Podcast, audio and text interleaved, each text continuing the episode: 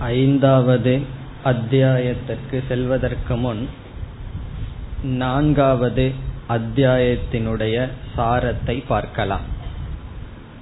நான்காவது அத்தியாயத்தில் முதல் மூன்று ஸ்லோகங்கள் யோக மகிமா. முதல் இரண்டு அத்தியாயங்களில் நமக்கு கிடைத்த ஞானத்தினுடைய மகிமை பேசப்பட்டது. குறிப்பாக இரண்டாவது அத்தியாயத்தில் சாங்கியம் யோகம் என்ற தலைப்பில் ஆத்ம தத்துவமும் பிறகு கர்மயோகம் என்கின்ற தத்துவமும் பேசப்பட்டது. அதனுடைய பெருமையுடன் பகவான் நான்காவது அத்தியாயத்தை துவங்கினார். ஆகவே முதல் மூன்று மந்திர் ஸ்லோகங்கள் யோகத்தினுடைய ஆத்ம ஞானம் கர்ம யோகம் என்கின்ற இரண்டு விதமான ஞானத்தினுடைய பெருமை. எப்படி பகவான் பெருமைப்படுத்தினார்? இந்த ஞானத்தை நான் சூரிய பகவானுக்கு உபதேசித்தேன் என்று பரம்பரையாக இந்த ஞானம் வந்தது என்று யோகத்தை யோகம் என்றால் இங்கு இரண்டு விதமான ஞானத்தினுடைய பெருமை பேசப்பட்டது. பிறகு நான்காவது ஸ்லோகத்தில் அர்ஜுனனுடைய கேள்வி. அர்ஜுனன் என்ன கேள்வி கேட்டான்? நீங்கள் இப்பொழுது பிறந்தீர்கள். நீங்கள் எப்படி இந்த ஞானத்தை சூரிய பகவானுக்கு உபதேசித்திருக்க முடியும் என்று அர்ஜுனனுடைய கேள்வி. இந்த அர்ஜுனனுடைய கேள்வி வருவதற்கு காரணம் பகவான் கிருஷ்ணர் ஒரு அவதார புருஷர் என்று தெரியாததனால். ஆகவே ஐந்தாவது ஸ்லோகத்திலிருந்து எட்டாவது ஸ்லோகம் வரை அவதார தத்துவம். அர்ஜுனனுடைய கேள்வி நீங்கள் எப்படி சூரிய பகவானுக்கு உபதேசித்திருக்க முடியும் என்பது.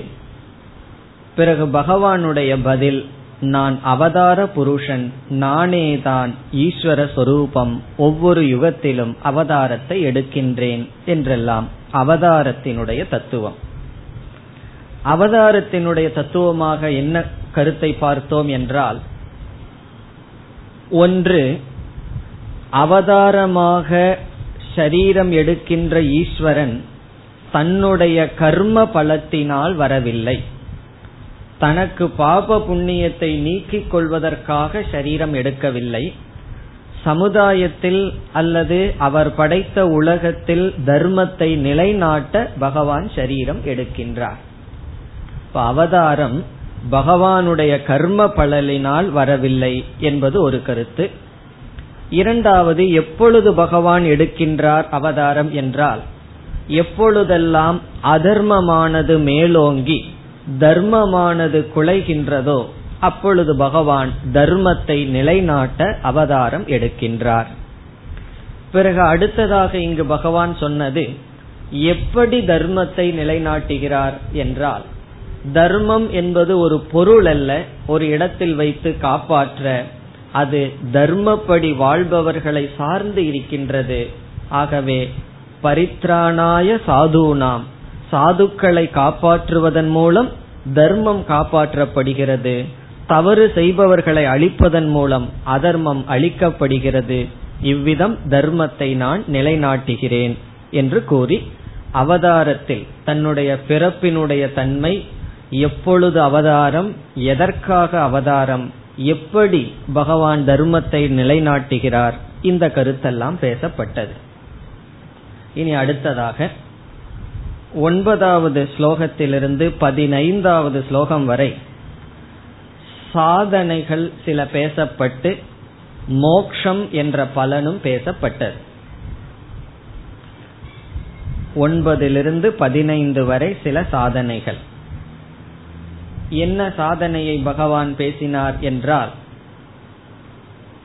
என்னுடைய உண்மையான சொரூபத்தை யார் அறிந்து கொள்கிறார்களோ ஜென்ம கர்ம மே திவ்யம் என்னுடைய திவ்யமான ஜென்மத்தை என்னுடைய செயலை யார் அறிகிறார்களோ அவர்கள் இறந்ததற்கு பிறகு மீண்டும் சரீரம் எடுப்பதில்லை என்ற பலனை பகவான் கூறி பிறகு வீத ராக பய குரோதாகா ராகம் பயம் குரோதம் இதிலிருந்து விடுபட்டவர்கள் மண்மயாகா என்னை சார்ந்து இருப்பவர்கள் என்னை குறியாக கொள்பவர்கள் ஞானம் என்ற தவத்தினால் தூய்மையடைந்தவர்களாக என் சொரூபத்தை அடைந்தார்கள் என்று சில சாதனைகளை பேசி பிறகு ஏன் எல்லோரும் பகவானை அடைவதில்லை என்ற கேள்வி வரும்பொழுது அவரவர்கள் இச்சைப்படி அவரவர்கள் வாழ்கிறார்கள். நான் யாருக்கும் மோட்சத்தை கொடுக்க வேண்டும் கொடுக்க கூடாது என்ற எண்ணம் எனக்கு இல்லை. நான் அப்படி நினைப்பதில்லை. என்னை எதற்காக வழிபடுகிறார்களோ அவர்களுக்கு நான் அதை கொடுக்கின்றேன் என்றெல்லாம் பகவான் பேசி பிறகு மனிதனுடைய வாழ்க்கை எப்படி அமைய வேண்டும் என்ற நான்கு விதமான வர்ணமானது பிராமண கஷத்திரிய வைசிய சூத்ரன் என்பது குணத்தின் கர்மத்தின் அடிப்படையில் என்னால் உருவாக்கப்பட்டது என்றெல்லாம் பகவான் பேசி சில சாதனைகள் பிறகு இந்த சாதனையினுடைய பலன் பிரம்ம பிராப்தி அல்லது ஈஸ்வரனை அடைதல் அதை பேசினார்.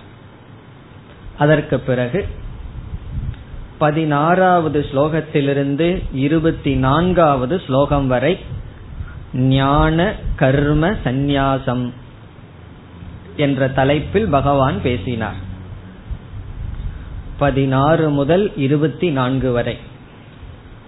இந்த அத்தியாயத்திற்கு தலைப்பே ஞான கர்ம சந்நியாசம். அதுதான் இந்த அத்தியாயத்தினுடைய முக்கிய கருத்து. அதை பகவான் பேசினார். அப்படி பேசும் பொழுதே கர்மம் என்றால் என்ன அகர்மம் என்றால் என்ன என்ற விஷயத்தில் பலர் மோகத்தை அடைந்திருக்கிறார்கள். கிம் கர்ம கிம கர்மேதி கவயோபியத்திர மோகிதாகா. இது அவ்வளவு சுலபமான கருத்து அல்ல. எது செயல் எது செயலின்மை என்ற விஷயத்தை தெரிந்து கொள்வது அவ்வளவு சுலபமல்ல. அதை நான் கூறுகிறேன் என்று சொன்னார். பிறகு இதை தெரிந்து கொள்வதனால் என்ன பலன் என்றால் எத் ஞாத்வா மோக்ஷசே அசுபாத். கர்மம் என்ன அகர்மம் என்ன என்ற ஞானமே அசுபத்திலிருந்து நம்மை விடுவிக்கும். ஆகவே சப்பிரயோஜனம் பிரயோஜனத்துடன் கூடியது இந்த ஞானம் என்று சொல்லி கர்மத்தினுடைய தத்துவம் அகர்மத்தினுடைய தத்துவம் தெரிந்து கொள்ள வேண்டும் என்று சொன்னார். பிறகு எந்த ஸ்லோகத்தில் எப்படி இந்த தத்துவத்தை சொன்னார்? கண்டிப்பாக ஞாபகம் இருக்க வேண்டும். நாலாவது அத்தியாயம்னு சொன்னாவே கர்மத்தில் அகர்மத்தை பார்த்தல் அகர்மத்தில் கர்மத்தை பார்த்தல். என்ற கருத்து நமக்கு ஞாபகத்திற்கு வர வேண்டும். அந்த கருத்தை பகவான் சொன்னார். செயலில் செயலின்மையை பார்த்தல் செயலின்மையில் செயலை பார்த்தல் என்று பகவான் விருத்தமாக உபதேசம் செய்வது போல் செய்து ஒரு உண்மையை விளக்கினார். அது என்ன உண்மை என்று நாம் விளக்கமாக பார்த்தோம். சுருக்கமாக ஞாபகப்படுத்திக் கொள்ள வேண்டும் என்றால் ஆத்மா அகர்த்தா. ஆத்மா என்றும் செயலற்றது உடலினுடைய செயல் ஆத்மாவிடம் இருப்பது போல் தெரிகிறது. ஆகவே ஆத்மாவிடம் இருப்பது போல் தெரிகின்ற கர்மத்தில் அகர்மமான ஆத்மாவை பார்க்க வேண்டும் என்பது முதல் கருத்து. பிறகு அனாத்மா எப்பொழுதும் ஜடஸ்வரூபம் செயலுடைய செயலுடன் தான் இருக்கும். அனாத்மாவான உடலுக்கு ஓய்வு என்பது கிடையாது. ஒரு கால் நாம் நினைத்தால் மனமும் உடலும் செயலற்று இருக்கிறது என்று நினைத்தால் அந்த செயலற்று தெரிகின்ற அனாத்மாவில் செயலை பார்க்க வேண்டும். அதனுடைய செயலினுடைய பீஜத்தை பார்க்க வேண்டும். ஆகவே உடல் எப்பொழுதும் செயல்படுகிறது. ஆத்மாவாகிய நான் எப்பொழுதும் செயல்படவில்லை. இதுதான் சாரம். கர்மத்தில் அகர்மம் நல்லா குழப்பமா இருக்கேன்னு சொன்னா கடைசியில் என்ன புரிஞ்சுக்கிறேன்னா நான் ஆத்மா என்றும் செயலற்றவன். இந்த உடல் என்றும் செயலை உடையது. ரிட்டையர்மெண்ட் அப்படிங்கிறது உடலுக்கும் மனசுக்கும் கிடையாது. ரிட்டையர்மெண்ட்ங்கிறது ஆத்மாவுக்கு அவசியமே இல்லை. அது என்னைக்கு செயல் செய்தது விடுதலை அடைய. ஆகவே நான் ஆத்மா என்றும் செயல் செய்யாதவன். உடல் அனாத்மா என்றும் செயலுடன் கூடியது. ஆகவே இதுல யார் எதை சந்நியாசம் செய்ய வேண்டும் என்றால் இந்த ஞானத்தினால் கர்த்திருத்துவ போக்திருத்துவத்தை சந்நியாசம் செய்கின்றோம் என்பதுதான் இதனுடைய சாரம். இதுதான் இந்த அத்தியாயத்தினுடைய முக்கிய கருத்து ஞாபகம் வைத்துக் கொள்ள வேண்டிய கருத்து. என்ன சில சமயம் வந்து அந்த டாபிக் படிச்சிட்டு இருக்கிற வரைக்கும் மனசு அதுல சீரியஸா இருக்கும். அடுத்த டாபிக் போன உடனே நம்ம எரியாம அதை மறந்துடுவோம் அப்படி இல்லாமல் இந்த அத்தியாயம் என்றால் இந்த கருத்தை மனதில் மீண்டும் மீண்டும் கொண்டு வர வேண்டும். பிறகு இவ்விதம் பேசியதற்கு பிறகு யாருடைய ஞானியினுடைய செயல்கள் அகர்மம் என்று பகவான் பேசினார். முதலில் ஆத்மா என்றும் செயலற்றதுன்னு சொல்லி பிறகு ஞானியினுடைய செயலில் அகர்மத்தை பார்க்க வேண்டும். அஜானியினுடைய செயலின்மையில் கர்மத்தை பார்க்க வேண்டும் என்றெல்லாம் சொல்லி ஞானியை இரண்டாக பிரித்தார். ஒன்று சந்நியாசாசிரமத்தில் இருக்கின்ற ஞானி இனி ஒன்று இல்லறத்தில் இருக்கின்ற ஞானி என்றெல்லாம் பிரித்து பேசினார். அது பதினெட்டாவது ஸ்லோகத்திற்கு பிறகு சில ஸ்லோகங்களில் வந்த கருத்து. இனி அடுத்ததாக இருபத்தி ஐந்தாவது ஸ்லோகத்திலிருந்து முப்பத்தி மூணாவது ஸ்லோகம் வரை விதவிதமான சாதனைகள் பேசப்பட்டது. அது ஞாபகம் இருக்கின்றதோ? யக்ஞம் என்ற கற்பனை செய்யப்பட்டு விதவிதமான சாதனைகள் பேசப்பட்டது. பனிரெண்டு சாதனைகள் பகவான் பேசினார் என்று பார்த்தோம். ஒவ்வொரு சாதனையையும் யஜ்யமாக யாகமாக கற்பனை செய்து விதவிதமான சாதனைகளை பகவான் பேசினார். அந்த சாதனை எதற்காக பேசினார் என்றால் விதவிதமான சாதனை சாஸ்திரத்தில் கூறியுள்ளது அதையெல்லாம் ஒப்பிட்டு பார்க்கும் பொழுது கடைசியில் முக்கியமான சாதனை ஞானம் என்பது. ஆகவே அனைத்து சாதனையில் ஒருவர் எல்லா சாதனையும் செய்திருக்க வேண்டும் என்ற நியமம் அல்ல. பிராணாயாமம் செய்தாத்தான் மோக்ஷம் என்றெல்லாம் நியமம் கிடையாது. ஆனால் ஞானத்தை அடைய வேண்டும் என்று ஞானஸ்துதி இறுதியில் செய்யப்பட்டது.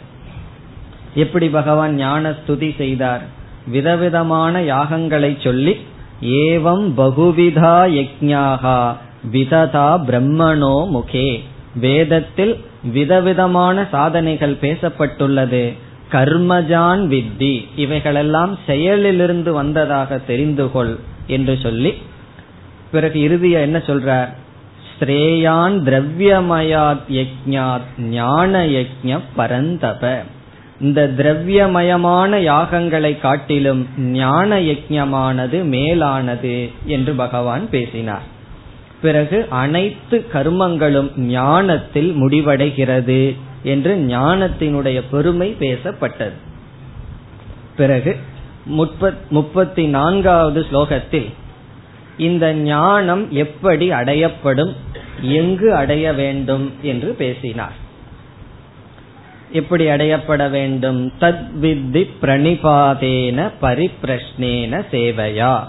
இந்த ஞானத்தை குருவிடமிருந்து அடைய வேண்டும். எப்படிப்பட்ட குருவிடமிருந்து எப்படிப்பட்டவனாக அடைய வேண்டும் என்றால் எப்படிப்பட்டவனாக சேவையா பரிப்பிரஷ்னேன என்றெல்லாம் சொன்னார். சேவை கேள்வியை கேட்டல் பணிந்தும் பணிவிடை செய்தும் இந்த ஞானத்தை பெறு என்று சொன்னார். எப்படிப்பட்ட குருவிடம்? தத்துவ தர்ஷினக ஞானினக. அதை நம்ம எப்படி பார்த்தோம்? ஸ்ரோத்ரிய பிரம்மனிஷ்டன் என்று பார்த்தோம். முறைப்படி சாஸ்திரம் படித்தவர்கள் பிறகு அந்த ஞானத்தில் நிலை பெற்றவர்கள் அப்படிப்பட்ட குருவிடமிருந்து இந்த ஞானத்தை பெற வேண்டும். பிறகு முப்பத்தி ஐந்தாவது ஸ்லோகத்திலிருந்து முப்பத்தி ஏழாவது ஸ்லோகம் வரை இந்த ஞானத்தினுடைய பலன் பேசப்பட்டது. இவ்வளவு கடினப்பட்டு இந்த ஞானத்தை அடைந்தால் என்ன பலன் நமக்கு கிடைக்கின்றது? மூன்று பலனை பேசினார். ஒன்று மோகத்தினுடைய நாசம் மனதில் வருகின்ற மோகமானது நீங்குகிறது என்று பேசினார். இரண்டாவதாக எல்லா பாபங்களினுடைய நாசம் நடைபெறும். மூன்றாவதாக எல்லா கர்மங்களினுடைய நாசம் என்று மோக பாப கர்ம நாசம் பலம் என்று பேசினார். அதற்கு பிறகு இறுதியாக முப்பத்தி எட்டாவது ஸ்லோகத்திலிருந்து நாற்பத்தி இரண்டாவது ஸ்லோகம் வரை சில பண்புகளை பேசி பகவான் முடிவுரை செய்தார். என்ன பண்புகளை பேசினார்? முதலில் ஞானத்துக்கு அந்தரங்கமான சாதனை பேசப்பட்டது. அதிலும் குறிப்பாக பகவான் இங்கு ஸ்ரத்தைக்கு முக்கியத்துவம் கொடுத்தார். ஸ்ரத்தாவான் லபதே ஞானம். ஸ்ரத்தையை உடையவன் ஞானத்தை அடைகின்றான். விதவிதமான சாதனைகளை நாம் செய்யலாம். ஒருவர் ஒரு சாதனையை செய்தால் அதே சாதனையை தான் நானும் செய்ய வேண்டும் என்று பொருள் அல்ல. அவரவர்கள் அவரவர்களை பக்குவப்படுத்த சாதனைகள் செய்து மோக்ஷத்துக்கு அல்லது ஞானத்துக்கு முன் நிற்கும் பொழுது மூன்று சாதனை எல்லோராலும் கண்டிப்பாக செய்ய வேண்டும் அல்லது இருக்க வேண்டும் என்றார். அது ஒன்று ஸ்ரத்தை. இரண்டாவது தத்பரக என்று சொன்னார். தத்பரக என்றால் முழுமையான கமிட்மெண்ட் முமுக்ஷுத்துவம் தீவிர முமுக்ஷுத்துவம் பிறகு சம்ய தேந்திரியக இந்திரிய ஒழுக்கம். அத மன அடக்கம் இந்திரிய அடக்கம் என்று மன இந்திரிய ஒழுக்கத்துடன் முழுமையான ஈடுபாட்டுடன் ஸ்ரத்தையுடன் இந்த ஞானத்தை அடைய வேண்டும் என்று சொல்லி இந்த ஞானத்தை அடைந்தவுடன் அவன் மோட்சத்தை அடைகின்றான் என்று கூறினார். பிறகு இறுதியாக என்னென்ன சாதனைகள் இருக்கக்கூடாது என்னென்ன பண்புகள் அல்லது குணங்கள் நம்மிடமிருந்து செல்ல வேண்டும் என்ற விஷயத்தில் சந்தேகத்துக்கு பகவான் முக்கியத்துவம் கொடுத்தார். ஸ்ரத்தை இல்லாதவன் சந்தேகப்படுபவன் பிறகு அஜானியாக இருப்பவன் நாசத்தை அடைகின்றான் வாழ்க்கையை அவன் வீணாக்குகின்றான் என்று சொன்னார். அதில் அறியாமையிலிருந்தால் ஞானம் வர வாய்ப்பு இருக்கின்றது. ஸ்ரத்தை ஒருவனுக்கு ஆரம்பத்தில் இல்லை என்றாலும் அந்த ஸ்ரத்தையை பெறுவதற்கும் வாய்ப்பு இருக்கின்றது. உண்மையில் ஒரு சிஷ்யனானவன் குருவிடம் செல்லும் பொழுது முழுமையான ஸ்ரத்தையுடன் செல்வதில்லை. இவரும் மற்றவர்களைப் போல ஏமாத்துவாராங்கிற சந்தேகத்திலேயே தான் போவான். காரணம் என்ன? பல இடங்கள்ல போய் ஏமாந்துட்டு வந்து இவன் குருவிடம் சரியான குருவிடம் போகும் பொழுது முழுமையான நம்பிக்கை வராது. வரவும் கூடாதுதான். இல்ல யாரையாவது முழுமையா நம்பினா என்ன ஆகிறது? அந்த எண்ணத்தில் உலக அனுபவம். அவன் என்ன நினைப்பான் தனக்கு? தனக்கு அதிக உலக அனுபவம் இருப்பது போல் நினைச்சு கொஞ்சம் கவனமா இருந்துக்கணும்ட்டு போவான். அப்ப என்னன்னா முழுமையான ஸ்ரத்த இருக்காதுதான். பிறகு அந்த ஸ்ரத்த எப்படி வருகிறது என்றால் குருவோடு அவன் குரு குலத்திலிருந்து குருவோடு சம்பந்தம் வைக்கும் பொழுதுதான் ஸ்ரத்தையானது அவனுக்கு வருகின்றது ஆகவே ஆரம்பத்துல ஸ்ரத்த இல்லாட்டியும் தப்பில்லை. அஜானத்தோட இருந்தாலும் தவறு கிடையாது. ஆனால் கடைசி வரைக்கும் சந்தேக புத்தியுடன் இருந்தால் அவனுக்கு மோக்ஷத்துக்கு வாய்ப்பே இல்லை என்று பகவான் கூறினார். சம்சயாத்மா வினஷ்யதி. இந்த சந்தேகப்படுற புத்தி இருந்து கொண்டே இருந்தால் அவனால் அவனுக்கு வேறு கதியே இல்லை என்று பகவான் கூறினார். அதற்கு பிறகும் பகவான் வந்து இந்த சந்தேகத்தை நீக்கு என்பதிலேயே முக்கியத்துவத்தை கொடுத்தார். அதாவது ஒருவரை நாம் சந்தேகிக்கின்றோம் என்றால் உண்மையில் ஒருவர் ஒரு தவறு செய்யவில்லை. தவறு செய்யாத ஒருவரை நாம் சந்தேகப்பட்டு ஏதாவது ஒரு பழியை அவர் மீது சுமத்தி விடுகின்றோம். அது ஒரு பாவம் இப்படி வந்து விடுகிறதே என்று நான் சந்தேகப்படக்கூடாது என்றால் பலர் தவறு செய்தவர்கள் தண்டனை அனுபவிக்காமல் வாய்ப்பு செல்ல வாய்ப்பு இருக்கிறது அல்லவா இப்ப சந்தேகப்பட்டா அவரை வந்து அவர் மீது பழிய சுமத்தி சந்தே அவர் அவருடைய தவறுக்கு தண்டனை வாங்கி கொடுக்கலாம். இப்போ ஒரு நூறு பேர் இருக்கிறார்கள். அதுல தொண்ணூத்தொன்பது பேர் தப்பு செய்தவர்கள். அவரை நான் சந்தேகிக்காமலேயே விட்டு விட்டேன் அவர் தவறுக்கான தண்டனை வாங்கவில்லை. ஆனால் ஒருவர் தவறு செய்யாமல் என்னுடைய சந்தேகத்திற்கு பலியானால் அது பெரிய பாபம்.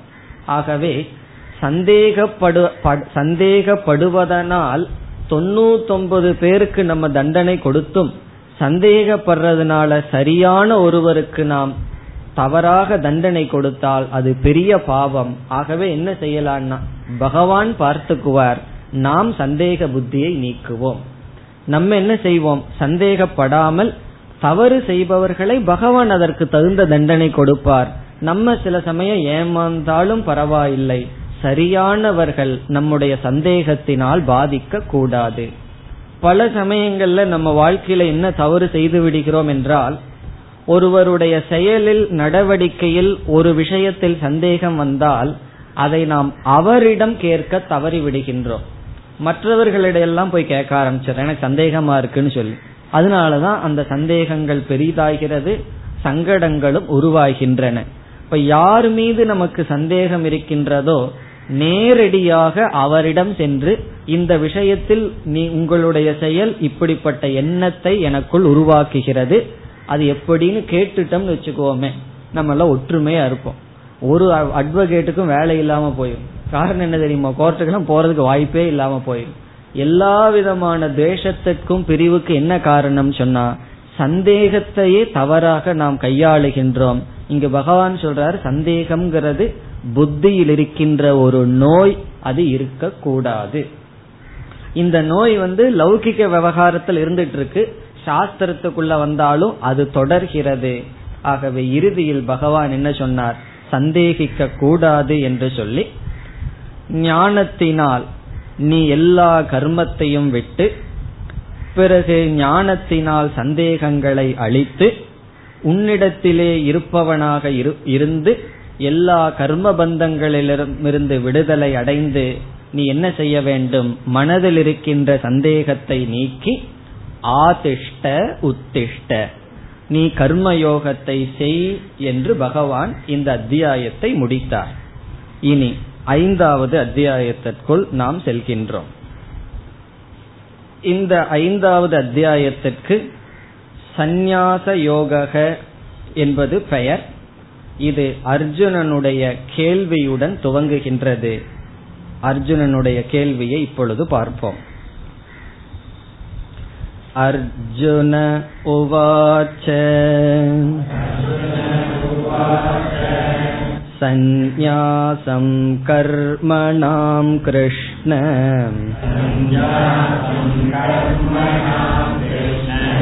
पुनर्योगं च शंससि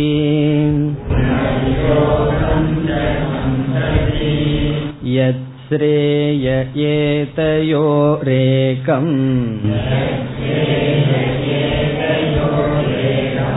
तन्मे ब्रूहि सुनिश्चितम्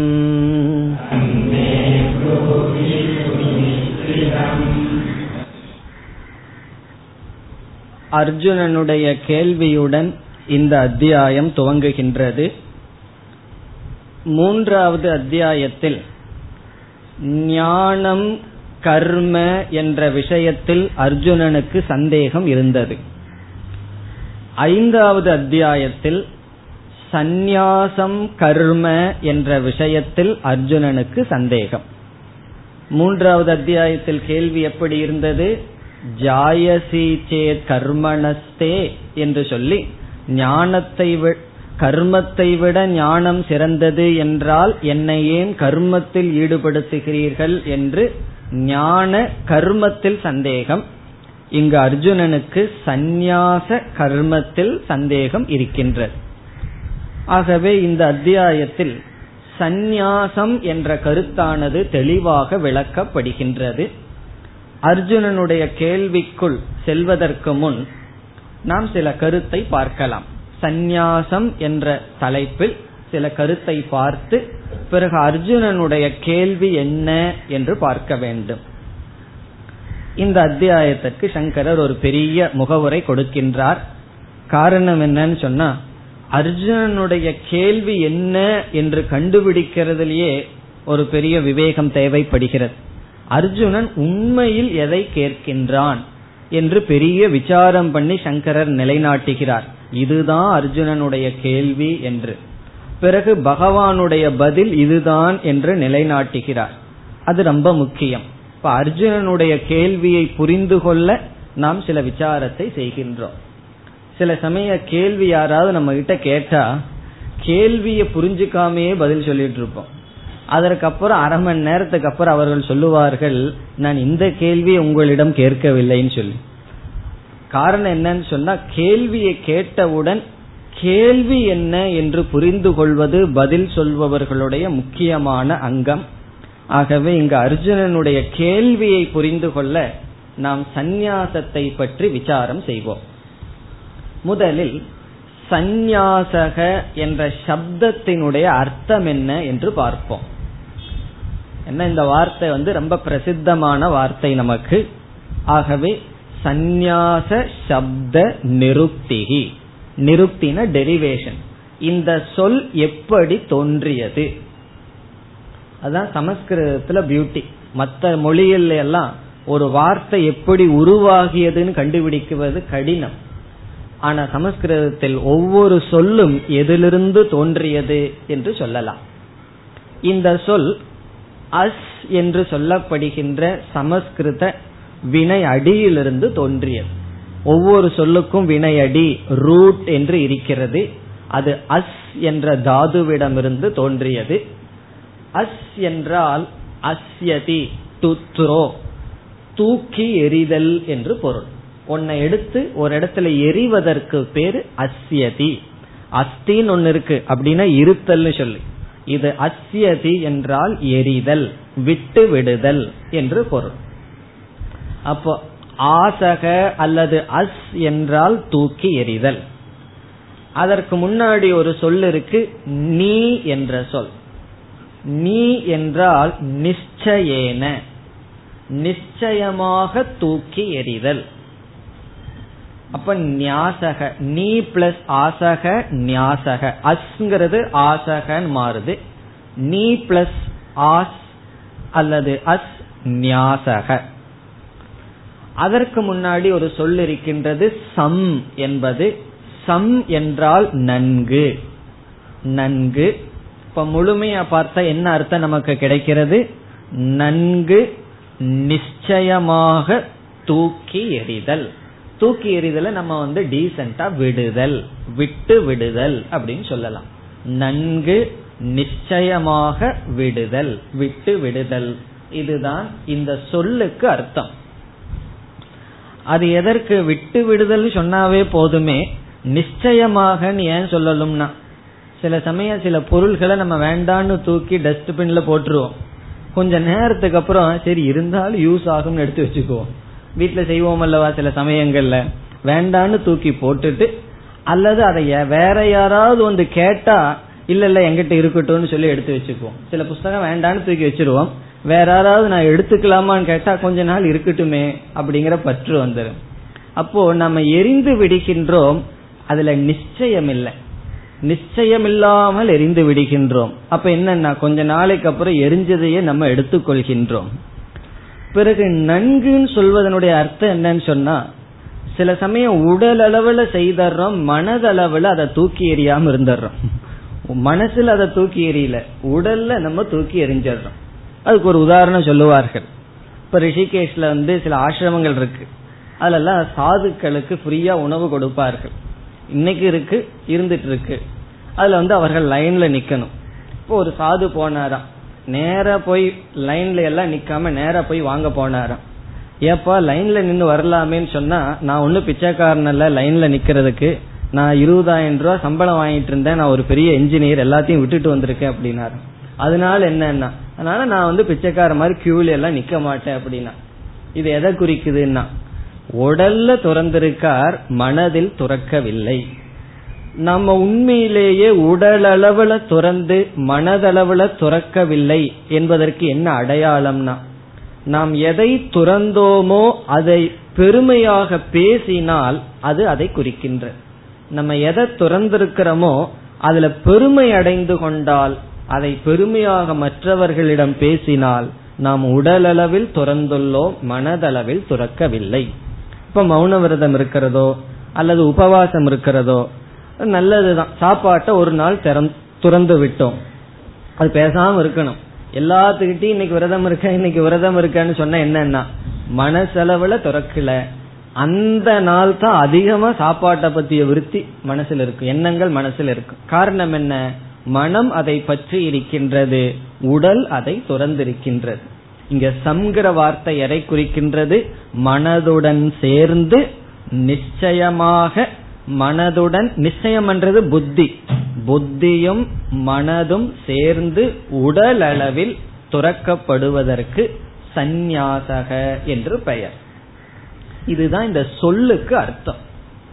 இனி சந்நியாசக என்ற சொல் இந்த அர்த்தத்தில் நாம் பொதுவாக பயன்படுத்துவது கிடையாது. நம்ம எப்பெல்லாம் சந்நியாசம் சாஸ்திரத்தில் மனிதனுடைய தனிப்பட்ட வாழ்க்கையை நான்கு ஆசிரமமாக பிரிக்கப்பட்டு இருக்கின்றது முதலில் பிரம்மச்சரிய ஆசிரமம் படிக்கின்ற வயது அடுத்தது இல்லறம் அதற்கு பிறகு வானப்பிரஸ்த ஆசிரமம் அதற்கு பிறகு சந்நியாச ஆசிரமம் என்று. ஆசிரமம் என்றால் வாழ்க்கை முறை.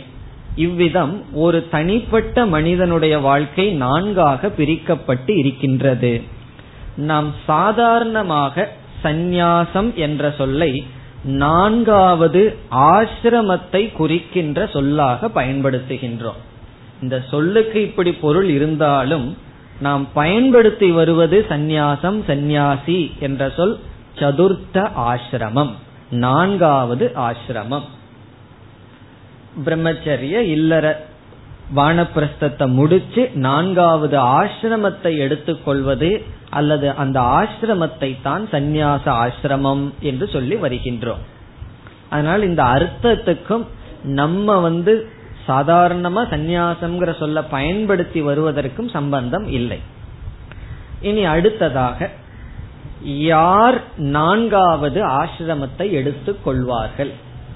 எதற்காக அல்லது எப்படிப்பட்டவர்கள் அல்லது ஏன் ஒருவன் சந்நியாச ஆசிரமத்தை எடுத்துக் கொள்கின்றான் என்ற கேள்விக்கு பதிலை பார்க்கின்றோம். இப்ப என்ன கேள்வி? யார் சந்நியாச ஆசிரமத்தை எடுத்துக் கொள்வார்கள்?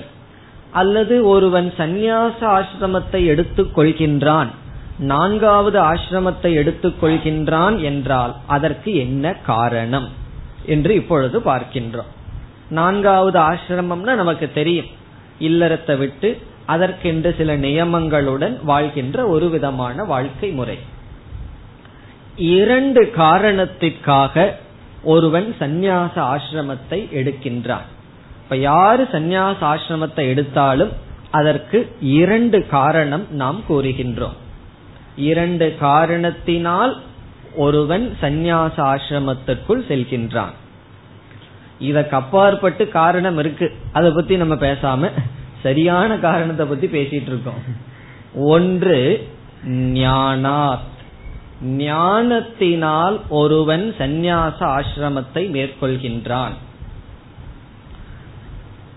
சந்நியாச ஆசிரமத்தை ஒருவன் மேற்கொள்ள காரணமாக அமைவது ஞானம். அதனாலதான் ஞானம் வந்து அவ்வளவு சுலபமா வந்துடக்கூடாது கிளாஸ்லயே திடீர்னு ஞானம் வந்துட்டு என்ன ஆயிருமா? சன்னியாச ஆசிரமத்துக்கு போயிருவோம். அதனாலதான் சில பேர்த்துக்கு கிளாஸுக்கு வர்றதுக்கு பயம். எங்காவது நான் ஓடி போயிருவணும்னு சொல்லி. அவ்வளவு சுலபமா ஞானம் வராது. அதனால தைரியமா வரலாம்.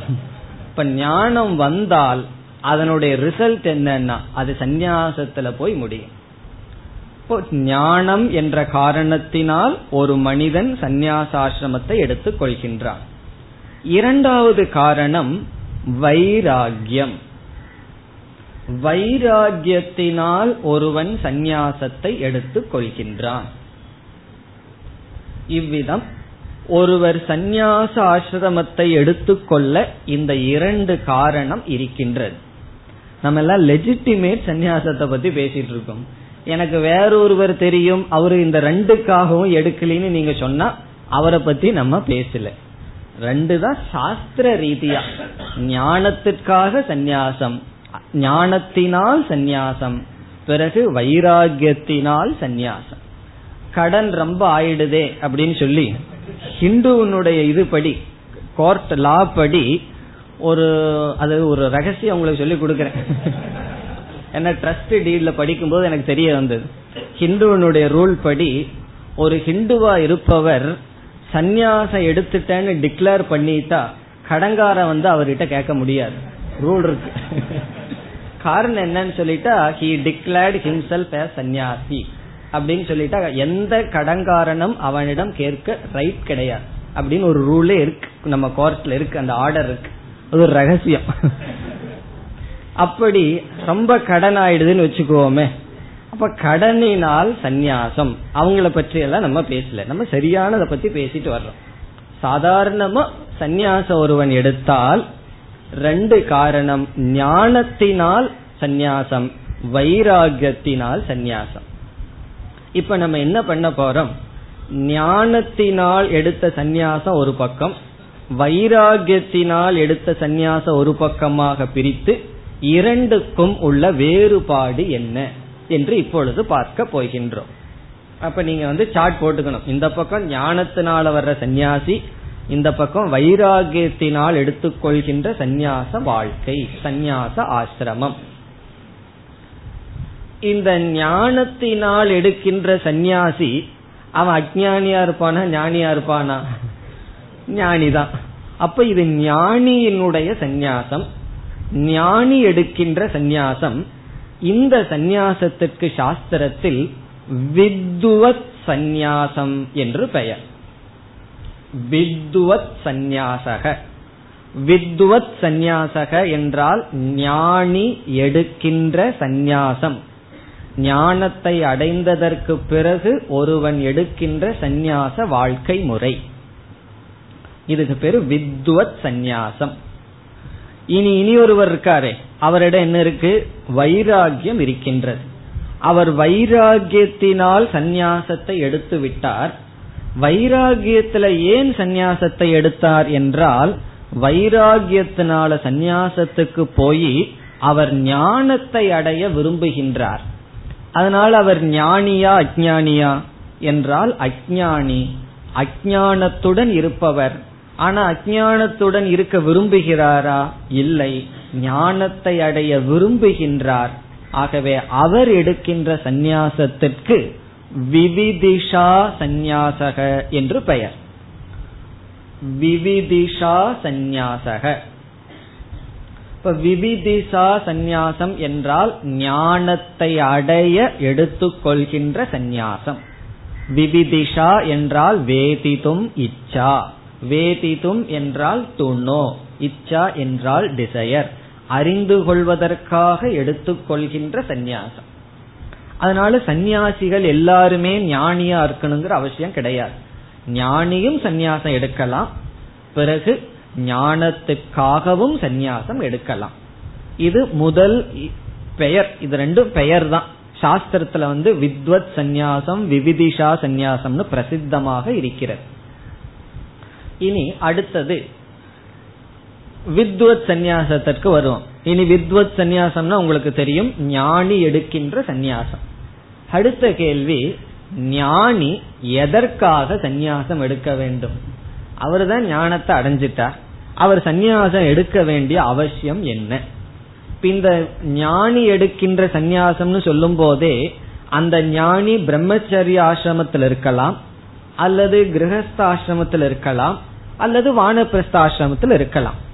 சாஸ்திரப்படி ஞானத்தை எந்த ஆசிரமத்திலையும் அடைய முடியும்னு சொல்லியிருக்கு. சங்கரே ஒரு இடத்துல சொல்றார் சர்வேஷாம் ஆசிரமினாம் ஞான மாத்திரே அதிகாரக. எல்லா ஆசிரமத்தில் இருப்பவர்களுக்கும் ஞானம் வர வாய்ப்புண்டு என்று சொல்கின்றார். அப்போ ஞானத்தை அடைந்தவன் பிரம்மச்சரிய ஆசிரமத்தில் இருந்திருக்கலாம் இல்லறத்தில் இருந்திருக்கலாம் அல்லது ரிட்டையர் ஆனதுக்கு அப்புறம் இருந்திருக்கலாம்.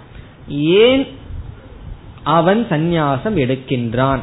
என்ற கேள்வி வந்தால் அதுக்கு ரெண்டு பதில் சொல்லலாம். ஒரு பதில் ஞான நிஷ்டார்த்தம். ஞானத்தில் நிலை பெறுவதற்காக அவன் சந்நியாசத்தை எடுத்துக் கொள்கின்றான். இப்ப ஞானி ஏன் சந்நியாசத்தை எடுத்துக்கிறான்? ஞான நிஷ்டைக்காக எடுத்துக் கொள்கின்றான். சங்கராச்சாரியர் இதை அதிகமாக வலியுறுத்துவார். இல்லறத்திலையும் ரெஸ்பான்சிபிலிட்டிக்குள்ள இருந்தா ஞானம் வந்துடும் காரணம் என்னன்னா ஞானம் வர்றதுக்கு மன தூய்மை வேணும் நல்லா சிந்திக்கணும். புத்திய வந்து நல்லா யூஸ் பண்ணணும். எவ்வளவு புத்தி பகவான் நம்ம கொடுத்திருக்காரோ அதுல இப்ப எவ்வளவு யூஸ் பண்ணிட்டு இருப்போம்? ஒரு ரெண்டு பர்சன்ட் இருக்குமோ? ஆனா பகவான் சொல்றார் நூறு பர்சன்ட் யூஸ் பண்ணாதான் ஞானம் வரும். அப்போ புத்திய நல்லா யூஸ் பண்றது செயல்களுக்குள்ள இருந்தாலும் நடக்கும். பிறகு சங்கரர் போன்றவர்களுடைய கருத்து என்னன்னு சொன்னா அது வந்து சரியா இருக்கிறது போலதான் தெரிகிறது. இந்த ஞான நிஷ்டை அப்படிங்கிறது அதிக விவகாரத்துக்குள் இருந்தா வராது என்று கூறுகிறார்கள். அது அவர்களுடைய கருத்து. பொதுவா சில விதிவிலக்கு இருக்கலாம். இப்ப ஜனகர விதிவிலக்கா சங்கரர் ஏற்றுக்கொள்கிறார். அவர் வந்து ராஜாவாக இருந்தும் ஞான நிஷ்டையுடன் இருந்தார். என்று சங்கரரே ஜனகரை ஏற்றுக்கொள்கிறார். ஆனால் பொதுவாக என்ன பேசுவார்? அதிக விவகாரத்திற்குள் இருந்தால் ஞான நிஷ்டை தடையாக இருக்கும். காரணம் என்ன?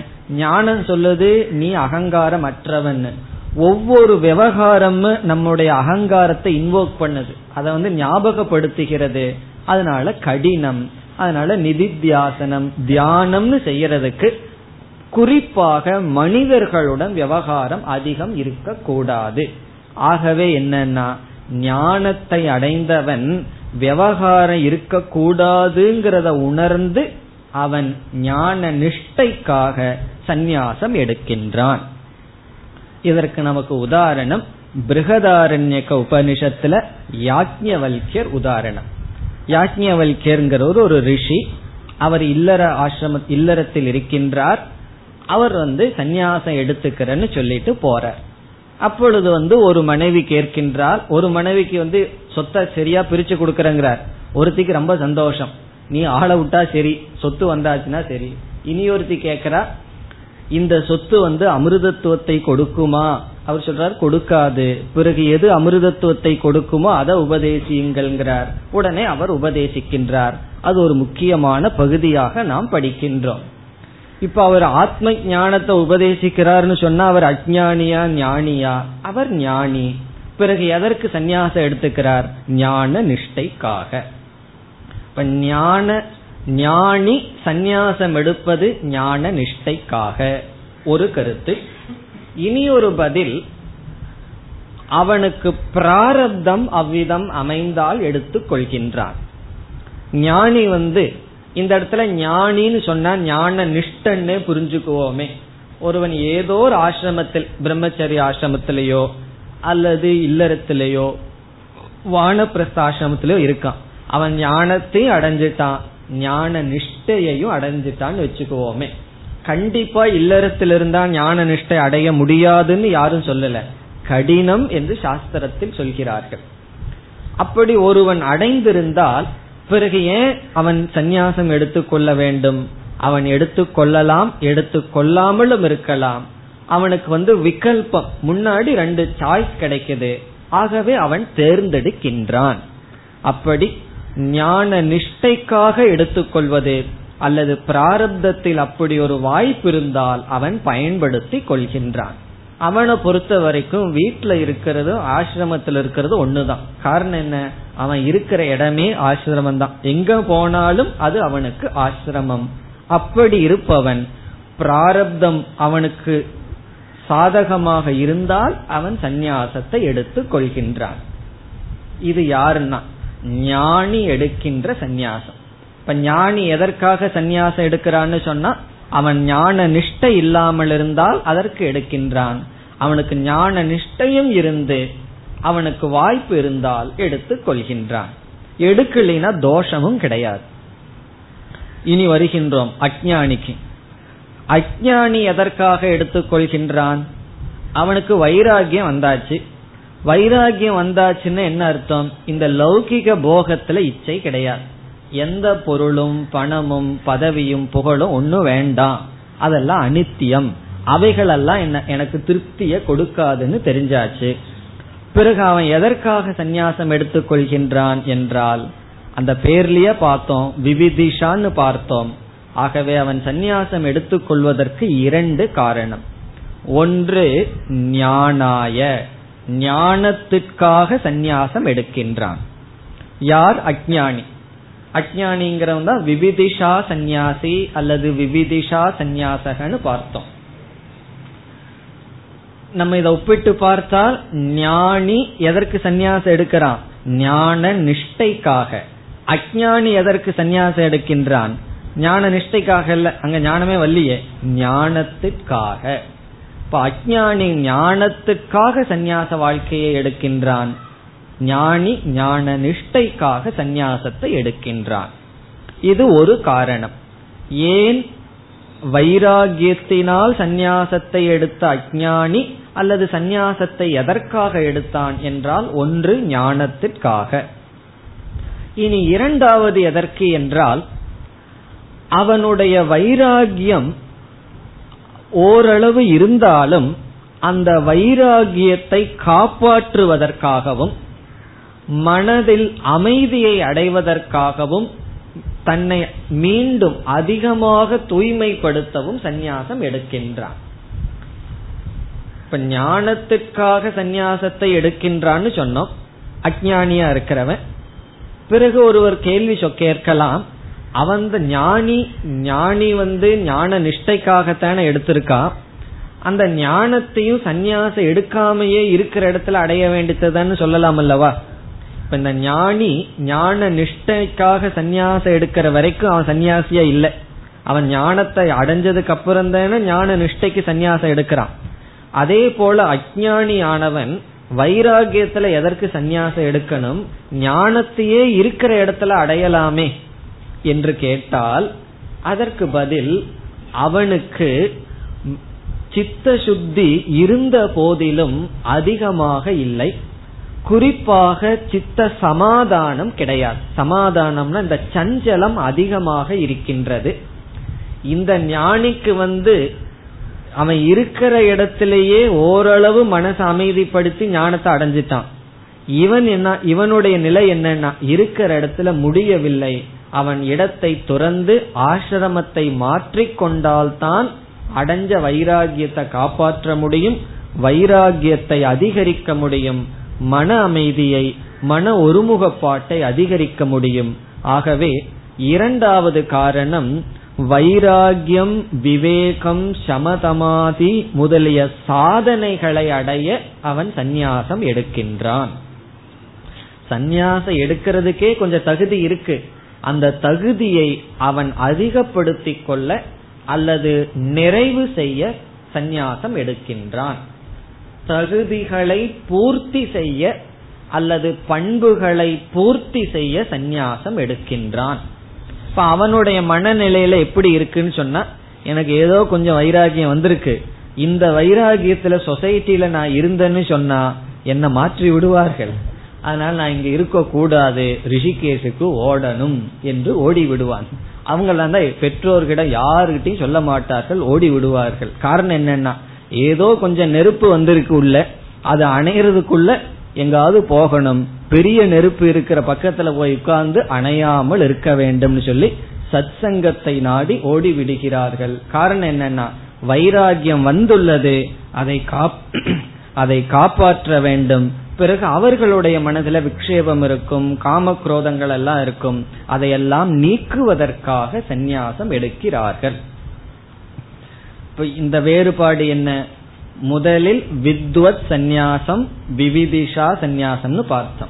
இரண்டாவது ஞான நிஷ்டைக்காக சந்நியாசம் ஞானத்திற்காகவும் தகுதியை வளர்த்து கொள்வதற்காகவும் சந்நியாசம்னு பார்த்தோம். இனி மூன்றாவது வித்வத் சந்நியாசம் என்பது ஞான பலம் ஞானத்தினுடைய ரிசல்ட். ஞானம் வந்து எதுல கொண்டு போய் விடுதுன்னு சொன்னா சந்நியாசத்தில் விடுகிறது. ஆகவே வித்வத் சந்நியாசம் அல்லது ஞானி எடுக்கின்ற சந்நியாசம் பல ரூபமான சந்நியாசம். இட் இஸ் அ ரிசல்ட் அது ஒண்ணு சாதனை அல்ல. அது நமக்கு ரிசல்ட்டா கைக்கு வருகின்றது. இப்ப ரிசல்ட் ஆஃப் ஞானம். ஞானத்தினுடைய பலன் வித்வத் சந்நியாசம். இப்ப ஞானம் வந்துடுதுன்னா என்ன ஆயிருவோம்னா சந்நியாசியாக ஆகிவிடுவோம். சரீரத்துல உடைய மாத்திக்கிறோமோ இல்லையோ மனதில் சந்நியாசியாக ஆகிவிடுவோம். வித்வத் சந்நியாசம்ங்கிறது ஞானத்தினுடைய பலன் சாத்திய ரூபம். சாத்திய ரூபம்னா அடைய வேண்டிய நிலை அது. அது வித்வத் சந்நியாசம். சாத்தியம் என்றால் அடைவது. இனி அடுத்தது நீங்க சொல்லிடலாம் விவிதிஷா சந்நியாசி எப்படிப்பட்டதுன்னா அது சாதன ரூபம். இது சாத்தியம் இது சாதனம். சாதனம்னு சொன்னா சந்நியாச ஆசிரமமே சாதனையாக அவன் பயன்படுத்துகின்றான். எந்த சாத்தியத்துக்குனா இப்ப சொல்லணும் வித்துவத் சந்நியாசத்துக்கு விவிதிஷா சந்நியாசம் சாதனை ஆகின்றது. புரிகின்றதோ? வித்துவத் சந்நியாசம்ங்கிறது ஞானத்தினுடைய ரிசல்ட் சந்நியாசம்ங்கிறது பலனா கைக்கு வருது.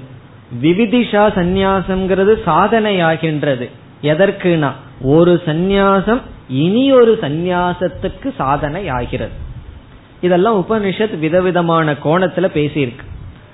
ஒரு உதாரணமாக இதை புரிந்து கொள்ள வேண்டும் என்றால் கட்டோபனிஷத்துல ஆரம்பத்துல ஒரு ஆசை மனசுல இல்லாதவனுக்கு தான் இந்த உபதேசத்தை செய்யணும்னு சொல்லி அந்த உபனிஷத்தை போதிக்கின்ற ஆசிரியர் பெரிய சோதனை வைக்கிறார். நச்சுக்கேதன்கிற சிஷ்யனுக்கு. அவனுக்கு ஆசை இருக்கான்னு தூண்டி தூண்டி பாக்கிறார் அவனுக்கு வந்து எந்த ஆசையும் இல்லை. எல்லாத்தையும் கொடுத்து பார்த்துட்டார். இந்த பூமியில என்னென்ன இருக்கோ அத்தனையும் கொடுத்து பார்த்துட்டார். அவன் சொன்னா எனக்கு இதெல்லாம் வேண்டாம் ஞானம்தான் வேணும்னு சொன்னான். இப்ப ஆசை அவனுக்கு இல்ல வைராகியம் இருக்குன்னு தெரிஞ்சு ஞானத்தை உபதேசிக்கிறார். கடைசியில பலனா சொல்லும் போது என்ன சொல்றார்? இந்த ஞானத்தினுடைய பலன் மனதில் இருக்கின்ற ஆசைகள் எல்லாம் போகும் அப்படின்னு சொல்ற இது ஞானத்தினுடைய பலனா சொல்ற எப்படிப்பட்டவனுக்கு உபதேசம் பண்ணார்? உனக்கு மனசுல ஆசை இல்ல அப்படிங்கறதுனால உபதேசம் பண்ண. உபதேசத்தினுடைய பலன் என்னன்னா மனசில் இருக்கிற ஆசையெல்லாம் போகும். இதனுடைய என்ன அர்த்தம்னா ஆசை இரண்டு விதம்.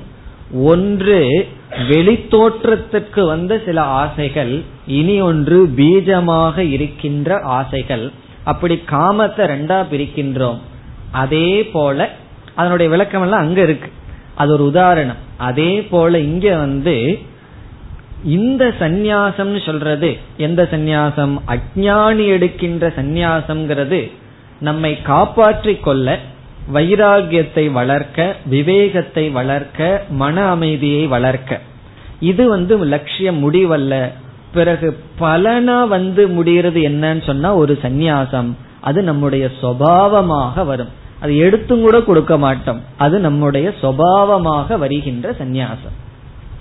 அதற்கு ஒரு உதாரணம் சொல்வார்கள். ஒரு ஞானி இருந்தாராம். அந்த ஞானியிடம் ஒருவர் வந்தார்.